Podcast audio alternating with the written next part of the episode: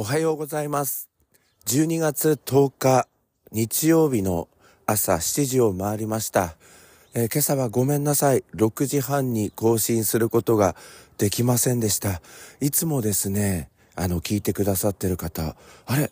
どうしたのかな ?101 件さんなんて思った方もいると思いますが、元気でございます。実は昨日ですね、一日中庭仕事をやっておりました。だいぶ落ち葉が、えー溜まってしまいまして、それをまあ綺麗に掃除をしまして、で、それで、えーその後除草剤散布などをやっているうちに夕方になってしまいました。そして、えー近所のですね、幼馴染のてっこっていう、あの、一つ下の子がいるんですけれども、まあ、子って言ってももう46歳ですけど、その方がね、キムチ、手作りきゅうりキムチを作っているんですけど、結構、あの、キムチ研究家ぐらいの勢いでやっているんですけど、あの、その方がね、昨日庭仕事をしていたら、ケンちゃんご苦労様とか言って、えー持ってきてくれたんですよ。で、一口食べたら、めちゃめちゃ辛くてうまくて、だからね、あのーこれはね、もビール飲まないといけないなっていうことで、えービールを3缶開けまして、その後、ハイボール2杯、えー手作りハイボールですけれども、こちらを2杯飲んでバタンキューしてしまいましてですね、え寝てしまうということで、昨日更新せずに、え今日の朝を迎えているということです。えいつも前の日にとって6時半にタイマーをかけるっていう感じなんですけれども、それがうまくいきませんでした。で、私は今ですね、裏庭にいるんですよ。お気に入りの場所。え今日の茨城の天気は晴れ。現在の気温は3度です。日中はですね、19度まで上がるということで、まあ、朝と日中の気温差っていうのが激しいですよね。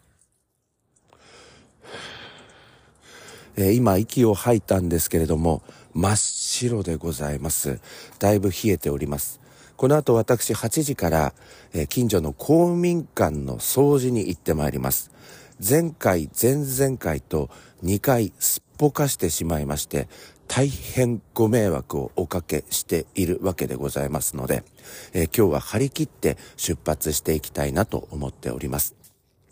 裏庭なんですけれども、あの、近所のですね、方が、まあ、水たまりが結構ひどく溜まってしまっているよということに気づいていただいて、あの、そちら、あの、道路の建設、えー会社をやっている方々なんですが、あの、ボランティアで、えーうちの裏庭をきれいにしてくれました。今、こう、母屋の方から傾斜になっておりまして、裏へ行くほど下がると。で、そうすると、えっと、この家の境目にあります、これも作ってもらったんですが、あの、排水口というか、U 字口みたいなところに、雨水がきれいに庭の方から落ちてくるという仕組みを作っていただきまして、大助かりです。え昨日そこの息子さんともお話しして、ケンちゃんあれから水たまりたまんめって言われたので、ありがとうございましたと言いました。えー先々週にもう作業はやってもらって、悪いなと思いまして、私、あの、この間ポッドキャストでお話ししましたが、500ミリの朝日スーパードライを2缶、えー買って、えお持ちしたんですけれども、え今回は息子さんにもお礼を言うことができました。それでは始めてまいりましょう。評判ラジオ、朝の目覚めるラジオ。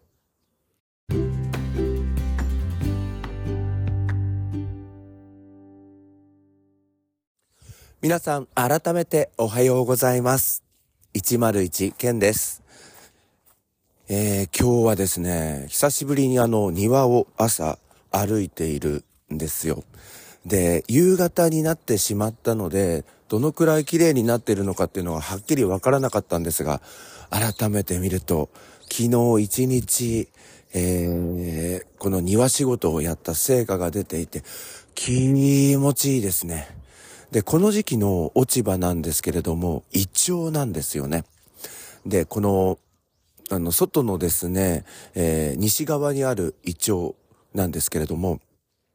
あとですね、8ぱがそうですね、15%ぐらい残っているという感じになりまして、この15%の葉っぱが終わると、この胃腸の掃除は終わるんじゃないかなと思いますね。他の落葉の、え、木の方はほとんど落ちてきたので、これから庭仕事は楽になってくるのかなという感じです。ただ、門の内側のところにある、まあ、正面の方なんですが、そちらの方にある一丁ではなくて、えっ、ー、と、もみじですね。今年はね、なんか今やっと赤くなってきたっていう感じで、夏場暑かったからなんでしょうかね。えー、ちょっと紅葉が遅れていて、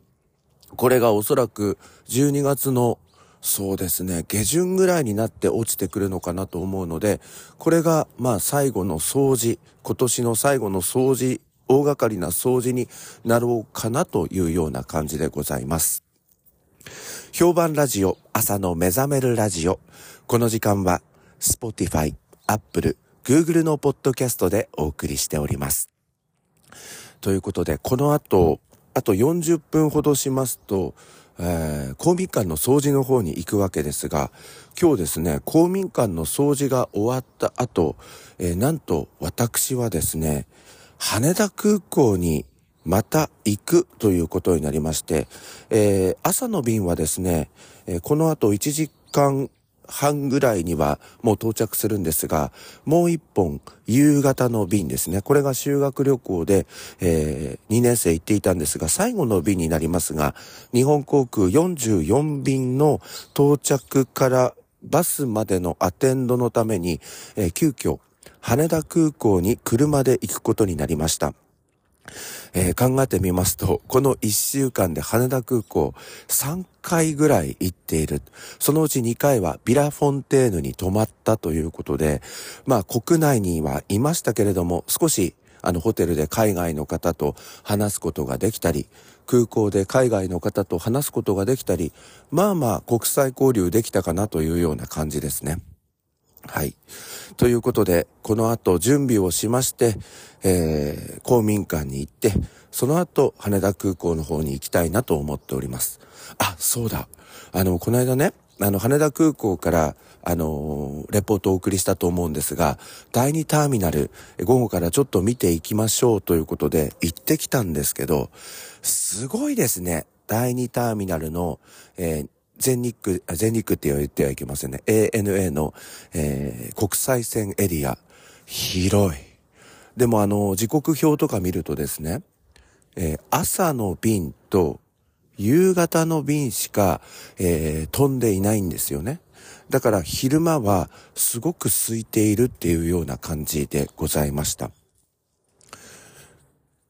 えー、ということでですね、あの、今日この後、夕方から、あの、行ってきたいなと思っているんですけれども、まあ、あの朝の便と夕方の便しか、あの、飛ばないということで、まあ、日中、広いところ、閑散としていて、ちょっともったいないな、なんて思っております。えー、この頃ね、あの、羽田空港の第3ターミナルって、すごい混雑するんですよね。だからその影響で多分拡張したんじゃないかなと思うんですけれども、それにしてもなんか昼間もったいないなと思いましたね。それから、えっ、ー、と、昨日、おとといでしょうかね。あの、えっ、と、ANA の212、